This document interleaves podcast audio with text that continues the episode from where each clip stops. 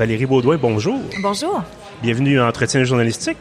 Merci, merci pour l'invitation. Ça me fait plaisir. Euh, écoute, tu es, on va se tutoyer d'abord parce qu'on est collègues, je pense, à Radio-Canada aussi, on peut, on peut le dire comme ça. Euh, tu es chroniqueuse politique, tu es aussi euh, chercheuse associée à l'Observatoire sur les États-Unis de la chaire Raoul d'Endurant de l'UQAM. Ça fait long sur une carte Oui. d'affaires. C'est pour ça que j'en ai pas. Première question, qu'est-ce que ça fait quelqu'un qui travaille à la chaire Raoul d'Endurant? Parce que vous êtes nombreux Oui. et on sait pas, on vous voit à la télé, on vous entend à la radio. Qu'est-ce que ça mange en hiver? Euh, Écoute, c'est assez... euh, disons, on a tous un rôle un peu différent. Les chercheurs associés sont pas nécessairement... euh, je vais comparer aux chercheurs en résidence, Mhm. qui vont vraiment travailler physiquement à la chaire, qui ont des tâches, euh, ça peut être des tâches administratives, qui ont des mandats particuliers de faire de la recherche et qui ont des bourses souvent associées à ça. Chercheurs associés, c'est des gens qui font de la recherche dans le domaine de, associé à l'observatoire. Là, moi, c'est l'observatoire des États-Unis, mais il y a aussi l'observatoire sur le Moyen-Orient, sur les conflits multidimensionnels. Donc, c'est ça mon champ d'intérêt, c'est les États-Unis. Euh, j'ai une maîtrise que j'ai fait, justement, que j'ai complétée euh, en me concentrant sur les États-Unis aussi, la politique américaine. Euh, je continue de faire de la recherche, je fais du terrain. Euh, je suis en train d'écrire un article scientifique avec ma directrice de maîtrise. Donc, c'est vraiment des gens qui s'intéressent aux États-Unis, mais de façon académique, euh, pas juste pour le loisir, parce que il y a beaucoup de gens sinon qui pourraient se joindre à la chaire, mais je pense qu'il y a un, un intérêt euh, au Canada, au Québec, pour les États-Unis. Donc, c'est pour ça qu'on est peut-être plus nombreux que dans d'autres chaires de recherche. Puis oui, c'est vrai qu'on est très présent dans les médias, mais je pense qu'on fait quand même un, un bon boulot de, de aussi de se consulter entre nous là pour euh, pour avoir différentes euh, opinions sur ce qui se passe. Parfait. Euh, donc, on va parler tout à l'heure de justement ce fameux intérêt pour. Ben, toi, tu es spécialisé en politique Oui. américaine. On va parler de ces grands intérêts-là qu'on a, semble-t-il, au Québec, au Canada. Semble-t-il. Euh, mais donc, c'est ça, tu disais, tu es aussi. C'est un, un poste universitaire. Là. Tu, tu fais de la recherche ben, scientifique, oui, dans, dans le sens où c'est pas simplement. tu- tu- parce que tu as un travail, comme, du- comme je disais, de chroniqueuse. Et c'est principalement pour ça, justement, qu'on qu'on se parle aujourd'hui. Mais tu as aussi, c'est ça, tu disais, tu écris des articles scientifiques de recherche sur, euh, sur ce qui se passe, par exemple, j'imagine, en politique américaine. Oui, c'est ça. Mais moi, je suis un peu, euh, je, je vais m'appeler une- un peu une bébite parce que normalement, les gens qui sont à la chaire, de façon généraliste, c'est des gens qui vont avoir une tâche aussi d'enseignement en même temps, qui vont aussi avoir quelque chose comme ça. Moi, je me consacre en ce moment à 100% aux chroniques. Donc, ma, ma vie euh, professionnelle, c'est à 100% les interventions dans les médias. Euh, parfois, je peux donner une conférence, parfois, je peux faire autre chose. J'ai déjà enseigné au cégep, mais c'était trop parce que l'actualité américaine étant ce qu'elle est, Oui. Disons que c'est une job à plus que temps plein. Euh, donc, je suis un peu différente que de mes autres collègues, parce qu'il y en a beaucoup, c'est ça, qui vont avoir une tâche à l'université ou dans un cégep ou dans un collège militaire, par exemple, où ils vont enseigner. Est-ce que ça va arriver éventuellement? Peut-être. C'est vraiment quelque chose qui m'intéresse aussi. Mais pour l'instant, point de vue vie personnelle et point de vue euh, vie, disons, euh, de ma vie de travail. Oui, oui. de personnes qui travaillent à temps plein déjà, puis même, Ouais. je dirais, un temps plein euh, un petit peu élargi. que plein, oui. Oui, c'est ça. Je pense que c'est assez. D'accord. Euh, ben, effectivement, tu, es, tu disais tout à l'heure, avant qu'on enregistre, une travailleuse, travailleur, euh, travailleuse... euh, tra- Autonome, les deux. Travailleuse je pense. Oui. autonome. Euh, comment est-ce qu'on comment est-ce qu'on devient... Parce que, clairement, il y a eu un moment donné où tu t'es dit, ça, ça me tente, ça, ça m'intéresse. Comment est-ce qu'on devient chroniqueuse spécialisée en politique américaine? Ben, de plusieurs façons. Il y a la, la voie régulière, qui est pas ma voie à moi, c'est vraiment justement de commencer dans une chaire de recherche. Et après ça, les médias vont aller euh, parler aux chaires de recherche, on va aller euh, parler aux gens responsables des communications et dire, ben, on a besoin de quelqu'un qui est spécialisé, par exemple, pour le conflit en Ukraine. On a besoin de quelqu'un pour euh, qui est spécialisé pour la question de l'avortement aux États-Unis. Et là, ils vont aller donner une suggestion d'une personne qui peut aller faire une intervention dans les médias. C'est comme ça qu'on se fait connaître. Quand je disais que j'étais une bibite, j'étais un peu une hybride parce que j'ai commencé comme journaliste. Donc, j'ai des études en euh, politique internationale, j'ai des études en communication. Donc, j'ai même fait du fait divers avant comme journaliste. Donc, j'ai un, passé où j'ai déjà le, le côté de communication était un peu euh, était déjà inné. Là, c'était déjà c'est déjà quelque chose qui faisait partie de mon quotidien. Euh, j'ai été recherchiste longtemps aussi dans plusieurs médias. Et à un certain point, moi, je, je faisais des voyages aux États-Unis pour le plaisir, mais axé sur la politique américaine. Par exemple, je suis allée couvrir l'élection Clinton-Trump à New York. J'étais là la soirée avec les démocrates qui pensaient l'emporter. Ouais. On sait aujourd'hui euh, ce qui s'est passé. L'histoire nous a appris euh, certaines choses. Donc, j'étais sur place et c'est comme ça que j'ai des, des patrons qui m'ont dit, mais écoute, tu sais parler euh, à la radio. Euh, tu connais, tu as, des études là-dedans, tu es en train de faire ta maîtrise, tu as déjà justement un bac en relations internationales, tout ça. Donc, on va te donner une chance. est-ce que tu peux nous parler de l'ambiance là-bas, faire quelques interventions? Et c'est vraiment ça, comme ça que ça a commencé. Moi, les premiers médias qui m'ont donné une chance, c'est C'est quoi? Mhm. C'est Rythme FM. C'est même pas des, des, médias qui sont spécialisés dans l'information, mais c'est la meilleure des écoles. Après ça, j'ai eu Salut Bonjour, euh, LCN, et après, par la suite, le 98.5, Radio-Canada, et euh, aujourd'hui, Nouveau aussi, qui fait partie des autres employeurs que j'ai.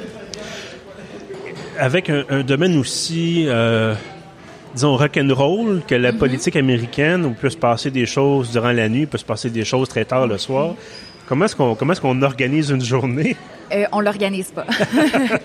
euh, j'ai de la chance depuis deux ans. J'ai vraiment abandonné tous mes autres contrats. Je fais uniquement, comme je le disais tout à l'heure, euh, des chroniques. Donc j'ai des je vais utiliser un anglicisme, mais j'ai des gigs régulières. Donc, mhm. je sais, par exemple, que j'ai mordu de politique du lundi au jeudi. J'ai mes chroniques avec Patrick Lagacé au 98.5. Donc, ça, c'est fixe dans le temps. Le reste, c'est vraiment en fonction de l'actualité. Ça veut dire que des congés et des vacances, c'est hyper difficile. D'ailleurs, cet été, ce sera mes premières vacances en à peu près cinq ans.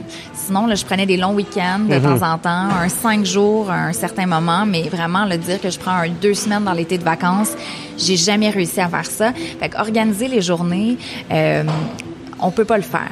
Donc, il faut aimer ça, il faut aimer l'adrénaline, il faut aimer le côté, ben, on, se revient sur un dizaine, comme on dit en mhm. bon québécois, parce que oui, des fois, je m'en vais en onde avec un sujet et finalement, ben, il y a quelque chose d'autre qui s'est passé. Il y a un attentat terroriste, il y a une fusillade, euh, il y a une déclaration euh, de Joe Biden, de mhm. Donald Trump. Euh, il se passe quelque chose et là, il faut réagir sur le coup. Et moi, c'est ce que je préfère, honnêtement. Donc, je suis extrêmement satisfaite dans mon travail parce que c'est jamais de la routine c'est toujours imprévu. Euh, donc, ça, c'est sûr que ça occasionne certains soucis. Je suis toujours sur mon cellulaire. Euh, mais mes proches, les gens autour de moi, sont au courant que oui, j'ai mon cellulaire de greffer à la main, mais ça fait partie aussi de mes, mes outils de travail. Euh, puis tu es aussi maman d'un garçon? Oui. Euh, J'imagine ça aussi, ça a un impact sur. Faut, que tu gères ça, là. Faut que tu. Oui, oui. Donc, c'est assez compliqué et j'ai vraiment la chance d'avoir une mère qui m'aide euh, et qui est toujours en train de, justement, garder à la dernière seconde parce que s'il arrive un breaking news, une, un dernière heure, je vais l'appeler, je vais dire, peux-tu t'en venir? Parce que justement, il est pas encore assez vieux, là, il y a huit ans. Donc, on n'est pas rendu à l'étape de se garder seul, mais quand même, il y a une certaine autonomie qui facilite mon travail euh, parce que euh, je peux aller avec euh, la, la COVID. L'avantage de la pandémie, c'est qu'on est équipé à la maison pour faire des chroniques. Donc, si je suis avec mon fils qui a une urgence, ben, je peux faire une intervention à la télé, je peux faire une intervention à la radio de la maison. Ça dure jamais très, très longtemps et on s'organise. Donc, lui est habitué, ça fait partie de son quotidien. Euh, c'est certain, est-ce que c'est plus simple pour quelqu'un peut-être qui n'a pas d'enfant, justement, sur ce côté-là de l'emploi. Oui, mais je le gère très bien. Mhm. comme mon fils est habitué depuis qu'il y a des souvenirs que maman travaille, ça ressemble toujours un peu à ça. Mhm. De toute façon, on arrive à un point dans une carrière de jeune, dans une vie où on se dit bon, ben est-ce qu'on veut faire que du travail? Il y a des gens qui mhm. choisissent de faire ça, puis c'est ah, tout à fait valide. Euh, mais il y a des gens aussi qui disent bon, ben on s'en va un peu plus de temps avec ses proches ou justement fonder une famille, de dire bon, ben faut apprendre à peut-être lever un peu le pied euh, de l'accélérateur. Il euh, faut faire des choix. Effectivement, faut arriver à des points, à un point où on fait des choses. Simplement qu'on arrive à un point où on est, on est fatigué un petit peu. oui. voilà. Euh, tout à l'heure, tu disais, bon, tes, premiers, premiers endroits où tu as pu faire des chroniques, c'est des, endroits où on, ne s'attendrait pas nécessairement à, à ce qu'on entend de l'actualité politique américaine. Il y, a une, bon, il y a un bruit de porte aussi pendant que j'allais poser ma question. Euh, il y a une fascination pour la politique américaine au Québec, au Canada, mais on est au Québec évidemment. Euh, comment ça se fait?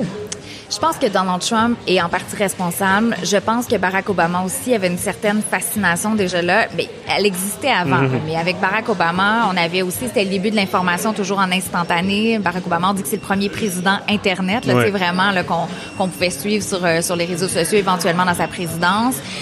Il y a cette proximité qu'on a avec les États-Unis et il y a le côté, tout est plus gros aux États-Unis, tout est plus flamboyant je pense vraiment que Donald Trump, c'était tellement un personnage qui était, euh, c'était pas un personnage, un politicien comme on peut imaginer.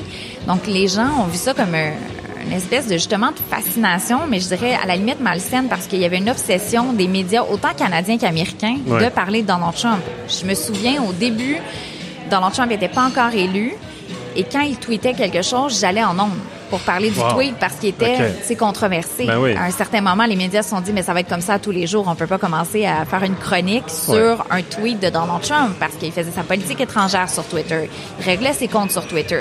Alors, ça a vraiment changé. Je me souviens aussi que Donald Trump guidait de quoi allait parler CNN dans la journée. Mm-hmm. Euh, le bandeau, le fameux bandeau, c'était souvent le tweet de Donald Trump. Alors, cette instantanéité, cette façon-là de faire la politique était différente.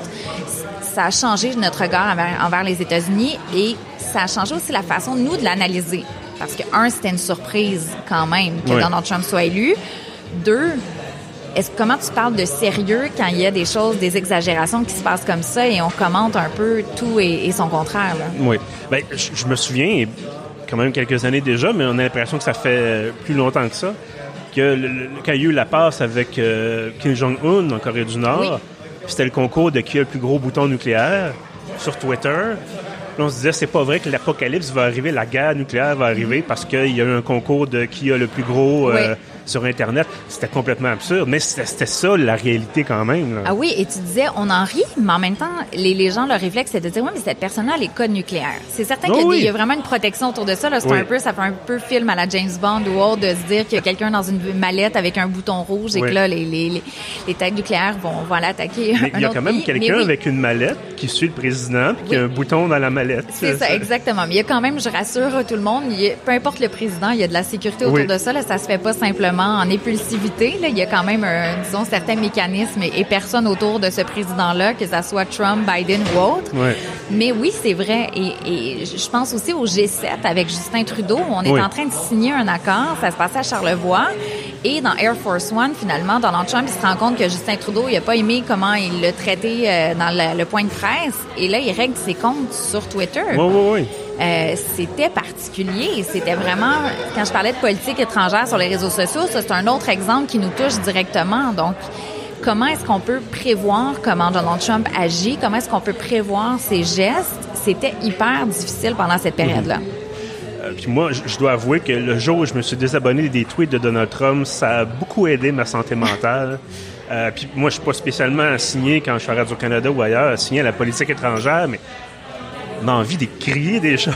on a envie de dire, c'est pas comme ça que la vie fonctionne. là. Vous êtes une personne dangereuse, puis vous devriez pas avoir les- être aux commandes de quoi que ce soit, là, surtout Oui. pas. C'était l'opinion de beaucoup de gens à, Oui. à l'époque. euh, puis je veux dire que les, qu'ils soient légitimement élu ou pas, même à un point tel, je veux dire, un peu de, de retenue ou de, de réserve, parce qu'effectivement, on on n'est pas juste en train de faire, encore une fois, un concours de, de qui a la plus forte personnalité. Il y a des enjeux euh, énormes là, en termes de justement diplomatie, d'économie, de, de géopolitique et tout ça. Euh, Est-ce qu'il y a eu des moments où tu disais, voyons, ça n'a ça, ça a pas, ça a pas de bon sens, qu'est-ce que je fais là-dedans? Ou, euh, Oui, puis il y a des, des collègues à moi qui ont eu même pris des espèces de pauses pour leur santé mentale parce que c'était extrêmement négatif tout ce qui se passait. Tu sais, les nouvelles qu'on rapportait, c'était- négatif. Tout le débat entourant euh, l'avortement aussi, c'était très émotif, euh, particulièrement pour les femmes. Ah oui. Euh, donc, c'est c'est quelque chose qui vient nous chercher et euh, il y, a- il y a eu des moments où je disais, OK, je me semble j'aurais besoin d'une petite pause, mais en même temps, j'aime mon travail et je sens même pas que je travaille. Alors, je suis quand même très choyée dans ce que je fais, mais oui, il y a certains moments que je me disais, jusqu'où ça va aller, tout ça? Je pense que le moment euh, où j'ai vraiment, je savais même pas comment réagir, c'est l'assaut du Capitole le 6 janvier. Ah, wow, et oui. tout ce qui était par rapport à- au renversement de l'élection. Euh, quand j'entendais tout ça, je me disais, et je voyais euh, les, les gens prendre d'assaut le Capitole, je disais, c'est pas les États-Unis que j'aime. Et j'ai habité à Washington, donc c'est un endroit que je connais très, Mhm. très bien. Et les images que je voyais, j'ai l'impression de voir quelque chose qui, qui était de la fiction pas quelque chose qui se passait en direct. Ouais, ouais. Et là, je devais réagir. On était en émission spéciale à la radio, je me souviens. Je cherchais mes mots par tellement c'était exagérément inquiétant.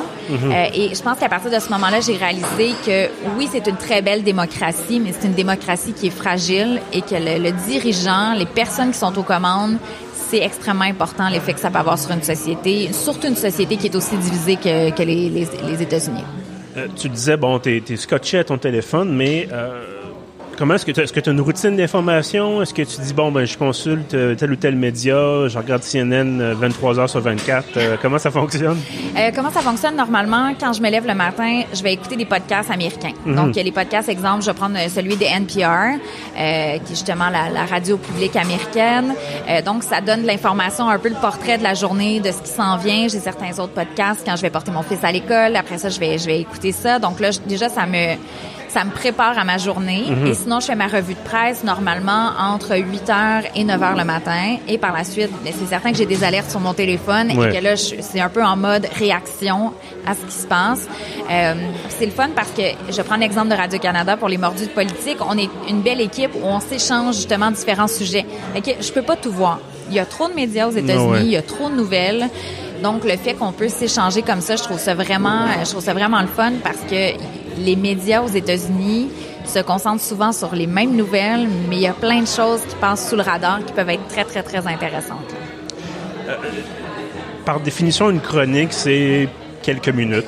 J'imagine que ça peut durer une quinzaine de minutes, peut-être s'il y a vraiment un échange avec l'animateur ou avec d'autres invités. Euh, aux États-Unis, surtout, on a ça aussi au, Canada, mais je pense que c'est plus une tradition américaine dans ce sens-là. C'est il y a souvent des très longs formats. Oui. Euh, le New York Times, le Washington Post, d'autres médias, bon, très très long format écrit ou interactif ou tout ça. Est-ce que ça te manque? Est-ce que tu aimerais ça de, dire, bon, moi j'aimerais ça écrire 5000 mots sur quelque chose ou faire une heure d'explication plutôt que d'être limité parce que dans deux minutes, on va à la pause? Oui, c'est certain. Et ça, je pense que c'est tout le monde qui travaille dans les médias de façon générale. On veut toujours avoir plus de place pour parler, euh, surtout dans les formats nouvelles. Mhm. et, je comprends pour avoir été recherché, savoir travailler comme journaliste dans des salles de nouvelles, à quel point on est pressé dans le temps. Ça peut être des trois minutes, des quatre minutes. Et souvent, euh, pour certains médias, le maximum que je peux avoir, c'est quatre minutes. Mais quatre minutes, des fois, on a deux sujets à traiter. Ça laisse pas de place à des zones grises. Ça, laisse de la place à du noir et du blanc. Donc, c'est difficile de nuancer mes propos. Donc, c'est certain, est-ce que je suis toujours euh, satisfaite de ce que j'ai dit? Non, mhm. parce que c'est tellement plus complexe que ce que j'ai présenté. D'un autre côté, je me fais moi-même mon avocat du diable. Je comprends aussi qu'on veut vulgariser une information, on doit faire ça très rapidement. Et souvent, c'est dans des formats pour justement que les gens aient le plus d'informations possible. Mon idéal, j'adore les chroniques de 10 minutes. Je trouve qu'en 10 minutes, c'est pas trop long. On a le temps d'explorer un sujet, puis d'aller, euh, d'avoir aussi des questions parce que comme euh, journaliste, chroniqueuse, peu importe, nous, on voit un peu ça en silo. Mais c'est le fun d'avoir un animateur ou une personne qui nous pose quelque chose qui va outside the box, qu'on n'a pas pensé à cet angle-là parce qu'on est tellement collé sur notre sujet. Donc, je trouve que des discussions, c'est beaucoup plus intéressant qu'un topo de nouvelles. Mhm. Si j'avais à choisir, j'adore les discussions. Euh, à la radio, entre autres, on fait beaucoup le format un peu tour de table où il y a un animateur, mais il y a des co-animateurs qui vont aussi me relancer. Ça, c'est super le fun parce que ça peut devenir du champ gauche. Et c'est ça que j'aimais. Je reviens à C'est quoi, là? Ah qui est une radio musicale, un peu humoristique et tout ça. Mais c'était des questions que je me disais, hey, les gens qui sont pas euh, collés sur l'actualité américaine en tout temps, qui connaissent pas tant que ça les États-Unis, c'est les questions qu'ils vont se poser. Et tu parles des gens qui connaissent ça beaucoup aussi. Faut pas les prendre pour des niaiseux, là. C'est pas parce que tu écoutes la radio musicale que tu aucune culture américaine. Ça, c'est vraiment fou de le mhm. penser parce que dans mes questions les plus difficiles que j'ai eues, c'est des questions que j'ai eues dans ce type de radio-là parce que justement, ça venait tellement un peu d'ailleurs, puis des questions du public. J'ai toujours trouvé ça super enrichissant puis intéressant. Je me disais, si je suis capable de vulgariser à tout le monde dans un spectre très large, j'ai vraiment bien fait ma job. Bon, là, j'ai perdu le fil de ce que je voulais dire, mais c'est pas grave. Oui, euh, on a beaucoup parlé de Trump, on a beaucoup parlé de, l'impact de couvrir Trump. Euh, on, on s'entend que, bon, que depuis que Joe Biden est arrivé, ça fait du bien un peu parce que c'est moins apocalyptique tout le temps. Euh, est-ce qu'il n'y a pas quand même un certain regret de dire, bon, ben on avait, ça marchait tout le temps? Euh, moi, je peux donner l'exemple qu'à Radio-Canada, tous les textes qui concernent Trump sont lus par un très, très grand nombre de lecteurs. Euh, il y a un attrait, une espèce... Est-ce que peut-être un attrait malsain, on veut pas. Mais une fascination. Est-ce que est-ce que tu t'ennuies un peu de, de Trump? Ben, on, a eu, je m'en ennuie pas dans le sens, euh, dans le sens que je trouve ça intéressant de couvrir autre chose. parce que là, c'était beaucoup de, comme je disais, de négatifs et tout ça. Euh, il y a des choses quand même intéressantes que Trump a fait. Là, c'est pas, c'est pas 100% juste du négatif, même si c'est pas mal ça qui est véhiculé dans, dans les médias de façon générale. Mais la peur qu'on avait, puis ça, j'ai eu des patrons qui ont eu cette même peur-là, c'est qu'une fois que Biden allait être en poste, ça allait être plate. Ouais. Tu sais, qu'on allait perdre l'intérêt pour les États-Unis. Puis même moi, au niveau de mon emploi, je me disais, Trump, c'est le meilleur créateur d'emplois. Parce que je vais jamais lui en parler en mal, parce Oh, que j'ai j'ai une job grâce à lui, j'ai une carrière grâce à lui. Et ça, c'est sincère que s'il n'y avait pas eu Tr- Trump comme président, qu'on a c'est, je sais pas, dans un monde parallèle, c'est Larry Clinton qui est président. Je pense pas qu'il y aurait eu cet intérêt-là. Mais l'intérêt, je pense qu'il était, il avait pris racine. Donc, les gens continuent de l'avoir. Et il se passe tellement d'autres choses. Malheureusement, c'est souvent encore tragique. Les, le dossier des fusillades, le dossier de l'avortement, le dossier du recul des droits LGBTQ+. Il y, y a tous ces dossiers-là qu'on traitait peut-être pas de la même façon que là, on peut traiter. Et je te dirais que je ne m'ennuie pas. C'est vraiment rare une journée plate en politique américaine. même si Joe Biden est considéré comme un président un peu plus plate, Ouais. l'actualité l'est pas. Bon, ici, on est au Canada, on est largement protégé de ça, mais euh, est-ce que ça t'inquiète de voir le, le recul de la liberté de presse aux États-Unis? Beaucoup, il y a des, bon, des pertes d'emploi maintenant. BuzzFeed a fermé sa section nouvelle. Vice est en faillite.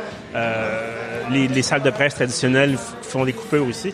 Est-ce que c'est à toi, de ton poste d'observatrice, est-ce que ça, ça t'inquiète? Oui, bien partout dans le monde, ça m'inquiète quand il y a un recul du journaliste parce que pour moi, c'est tellement essentiel à une société. Puis, je- ce que je, je trouve dommage aux États-Unis, non seulement c'est le recul, les pertes de, de postes, c'est ce côté très entrepreneurial. C'est des business aux États-Unis et des business qui brassent pas des centaines de milliers de dollars, qui brassent pas des millions de dollars, qui brassent des milliards de Ouais. dollars. Donc souvent, on voit que c'est pas l'information qui est la priorité. C'est justement d'aller chercher des codes d'écoute.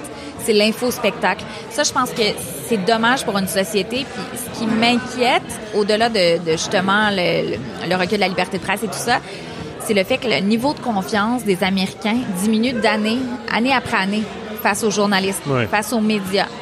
Et je peux leur donner raison en partie. Parce que pendant, ah, on va revenir encore à Trump, mais c'est l'exemple le plus frappant. CNN a tellement été un réseau anti-Trump et Fox News un réseau à l'autre opposé pro-Trump qu'on trouvait pas d'informations dans le milieu. Il y avait pas de réseau centriste vraiment. MSNBC est à gauche aussi. Tu sais, c'était difficile d'avoir une information que tu dis juste. Et là, il- ils vont essayer de se recentrer. Entre autres, CNN a mis à la porte des gens qui étaient trop euh, extrêmes. Je mets des guillemets ici, là. Ouais. Mais quand même, c'est- difficile d'avoir une information qui est pas teintée politiquement. Euh, et on a vu avec tout ce qui s'est passé avec Fox News récemment, les textos qu'on a su, euh, en fait, que euh, les, les grands, les, les grands euh, commentateurs à Fox News, les animateurs, disaient des choses qu'ils croyaient même pas eux-mêmes. Ouais. Donc le mensonge, c'est quelque chose de normal à diffuser en ondes. Donc pour une journaliste, pour une chroniqueuse, quelqu'un qui, qui aime l'information, juste cet élément-là devrait nous faire paniquer. J'ai l'impression que c'est pas ça qui arrive. Ben, c'est ça, c'est un- c'est une érosion lente. C'est peut-être pour ça que qu'on s'inquiète pas trop maintenant, Oui. mais effectivement, euh, petit à petit, c'est grugé. Euh, puis justement, aujourd'hui, je pense qu'aujourd'hui même, c'est la journée, journée internationale de la liberté de presse, en tout cas aux Nations Unies. Et le secrétaire général a lancé un appel en disant, ben c'est ça, c'est c'est dans danger, encore plus pour les femmes parce qu'elles sont victimes de harcèlement en ligne. Euh, je sais pas si toi tu as vécu quelque chose comme ça, peut-être, là, mais c'est un phénomène qui, qui prend de l'ampleur et il n'y a pas, on voit pas d'inversement de la tendance. là. Non, non. Et, et pour les femmes, j'ai beaucoup de collègues qui vivent ça pire que moi. J'ai Ouais. l'impression que l'élément de distance que j'ai par rapport à mon sujet de recherche m'aide. Parce que j'ai des, des collègues euh, filles qui vont commenter la politique canadienne, québécoise, ou l'actualité au quotidien, entre autres en pandémie, qui reçoivent des, des menaces à caractère sexuel qui n'ont aucun sens. Sais, C'est vraiment, c'est inquiétant. Je touche du bois. Notre table ici est en bois. Ouais. Je l'espère. Euh, et je me dis, pour l'instant, ça va bien parce que j'ai cette distance-là avec mon sujet. On- je parle des États-Unis, je parle pas de Justin Trudeau, je parle pas ici de François Legault, je parle pas d'Éric Duhem. Donc, c'est plus facile, mais je trouve ça dommage de voir à quel point il y a des gens qui ne voudront plus aller en politique, qui voudront plus aller en journalisme, justement par cet élément-là, où il y a le, le journalisme citoyen qui peut avoir des bons côtés, mais pas comme il est exploité en ce moment. C'est, c'est- tout le monde peut s'improviser avec une information qui est fausse en ligne. C'est difficile pour les gens de déterminer ça après, et c'est facile de se faire attaquer énormément. Et c'est très lourd et euh, je, je- crois que ça peut freiner beaucoup, beaucoup de gens de, de continuer. Donc ça, au niveau du recul pour la presse aussi, c'est un élément euh, qui n'est pas à négliger. Euh, une dernière question, je sais que le temps file. Euh, dernière question donc avant, avant qu'on se laisse. Tu fais de la radio, tu fais de la télé, des médias traditionnels. Euh, bon, tout à l'heure, tu as dit que comme tous les journalistes à peu près, tu aimerais savoir tout l'espace euh, dont tu pourrais rêver. Est-ce que c'est quelque chose, euh, d'aller justement, d'aller vers le podcast, d'aller vers... Tu sais, j'imagine des choses rapidement dans mon esprit, mais tu sais, de dire, bon, ben, je, fais des chroniques exclusives ou je fais du contenu exclusif que j'offre en ligne à des abonnés. Est-ce que c'est quelque chose que que, ça t'intéresse? Je sais que tu as un emploi du temps très chargé, mais est-ce que c'est des, projets que tu pourrais envisager éventuellement? Bien, j'essaie de, rendre les réseaux sociaux intéressants parce que j'ai l'impression que c'est la nouvelle façon d'aller chercher un autre public qui va pas mhm. regarder Radio-Canada, qui va pas écouter le 98.5, qui va pas écouter les autres réseaux. C'est justement d'utiliser les réseaux sociaux de la meilleure façon possible. Euh, est-ce que j'ai le temps tant que ça de m'en occuper? Pas autant. Mais quand je fais, euh, je vais encore dire un anglicisme, pardon, un Q&A. Alors, tu sais, des fois, des questions des gens sur un sujet... Euh, sur la Cour suprême, sur après une fusillade, après l'annonce de Trump à la, la présidence, l'annonce de Biden c'est le genre de sujet où les gens ils ont plein de questions puis qui comprennent pas comment le système américain fonctionne parce que c'est extrêmement complexe. Donc, je pense ça d'aller vraiment dans un peu répondre directement aux questions des gens, c'est une façon d'aller les rejoindre puis tu, tu, rejoins quand même un large public. Mais oui, j'aime beaucoup le format des balados, j'aime mm-hmm. beaucoup le format euh, l'écrit, j'aime ça. J'ai pas le temps d'en faire autant que je veux. Je fais une chronique aux deux semaines. Je, je, je, déteste pas ça, au contraire. Mm-hmm. C'est juste que j'ai pas le même côté instantané que m'offre la radio et la télé. Euh, étant un peu euh, justement euh, TDA, donc j'ai un petit déficit d'attention qui fait que j'aime ça que mon horaire, ça soit, je, prépare mes choses et ça se passe maintenant. Tu sais, planifier ça dans l'avenir trop lointain, c'est difficile, mais mais j'espère qu'il va y avoir de plus en plus de plateformes qui vont laisser à la place à la discussion, moins juste à, comme je disais tantôt, à plus de zones de, de gris. Je trouve que c'est important, puis ça manque, ça manque parfois en information. Valérie Baudouin, merci beaucoup d'avoir été avec nous aujourd'hui. Merci. Puis évidemment, merci d'être euh, fidèle au rendez-vous, ceux qui sont qui nous écoutent en ce moment, évidemment. Euh, avant de vous laisser, deux, deux choses très rapidement. Si vous aimez nos contenus, si vous aimez nos podcasts, et vous voulez qu'on puisse manger, payer nos factures, c'est toujours important. On a un Patreon, vous pouvez vous abonner. Euh, pour 5 dollars par mois, vous avez accès à des épisodes du balado Rembobinage en primeur. Et je vous invite aussi à vous abonner à l'infolette de Pieuvre. Ça vous envoie tous les contenus directement dans votre boîte de réception les samedis matins. Sur ça, je vous dis merci et à bientôt.